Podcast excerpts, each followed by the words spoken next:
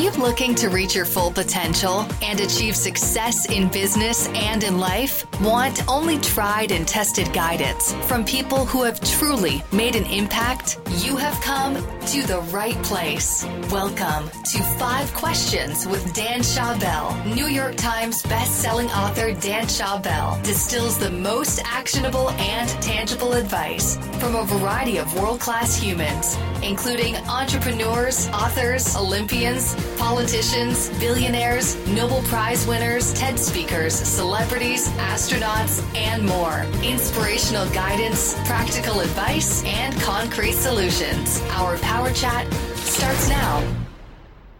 Welcome to the 47th episode of Five Questions with Dan Schawbel. As your host, my goal is to create the best advice from the world's smartest and most interesting people by asking them just five questions.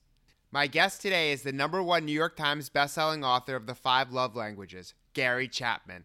Born in China Grove, North Carolina, Gary graduated the Moody Bible Institute, received bachelor's and master's degrees from Wheaton College in Wake Forest. He continued his education at the Southwestern Baptist Theological Seminary, receiving both a Master's of Religious Education and a Doctor of Philosophy degree.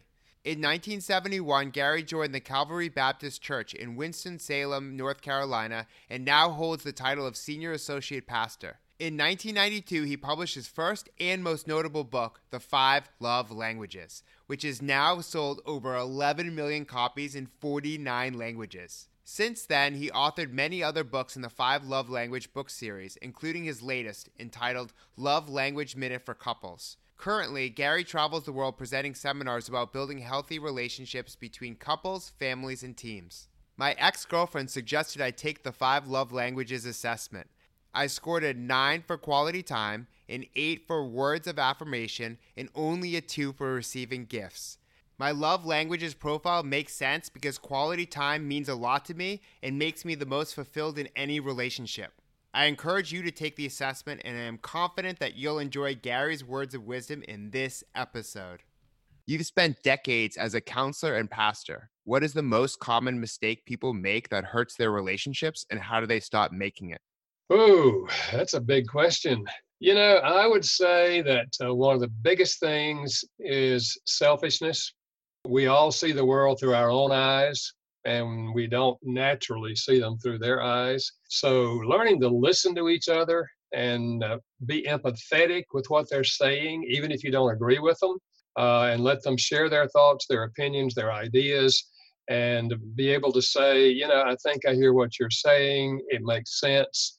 And it always makes sense in their head. Uh, it makes sense uh, now let me share my perspective. And you you spend your energy trying to look for a solution rather than trying to win an argument. Uh, that's one of the key issues i think in marriage. How can knowing our love languages help bring us closer together at work and at home? Well, I think uh, the love language concept deals with the deep emotional need that all of us have to feel loved by the significant people in our lives. And if you're married, the person you would most like to love you is your spouse. And the love language helps you to communicate love effectively. Uh, you know, most couples love each other. I mean, they would say we love each other. Certainly in the early years, we love each other, we love each other, but we don't always feel loved. And it's because we're expressing love in a way that would make us feel loved, but not in a way that would make them feel loved. And so that's why learning the primary love language of the other person is extremely important if you're going to be effective in communicating love and meeting the deep emotional need to feel love. Same principle is true in work relationships, only there we normally don't call it love, we call it appreciation. If we feel appreciated in the workplace, uh, then we give it our best. If we don't feel appreciated, uh, then we tend to do what we can get by with. What is the delicate balance between self care and care for others? Well, I think self care, in a sense, has to come first. That is the fundamentals of self care eating, sleeping, exercise. I mean, those are kind of the fundamentals of the physical body. And then keeping emotionally healthy yourself, which means working through any difficulties you have from past experiences, working through those emotions of hurt and pain and anger and whatever might be there, so that you can be the person you were designed to be.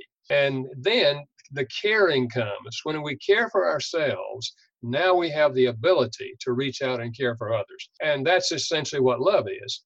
It is looking out for the benefit of the other person. It's trying to enrich their lives. Love is actually the opposite of selfishness. And so when we take care of ourselves, then we have the ability to reach out and genuinely love others. How has technology impacted relationships, and what's the best way to use it to get closer to others without letting it get in the way?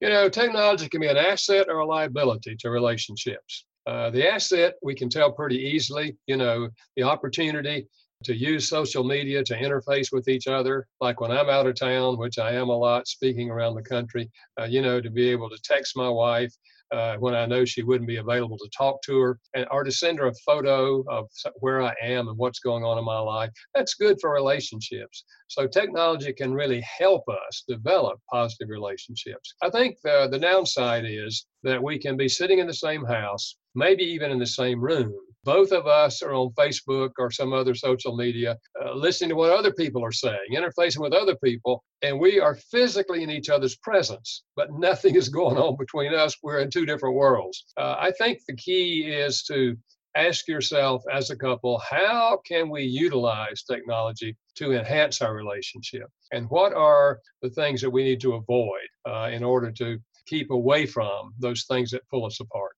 And what is your best piece of career advice? If we understand that life's deepest meaning is found in serving others, and you apply that to your career, that is, you're asking yourself, how can I enrich the lives of other people? You know, I was walking across the uh, University of Virginia campus uh, some time ago. I was speaking in, in their auditorium, and in a side door, uh, etched in stone above the door, were these words You are here to enrich the world and you impoverish yourself if you forget the errand.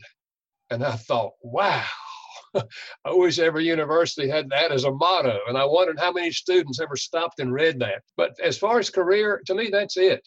You seek to use your career to enhance the lives of other people, to enrich the lives of other people.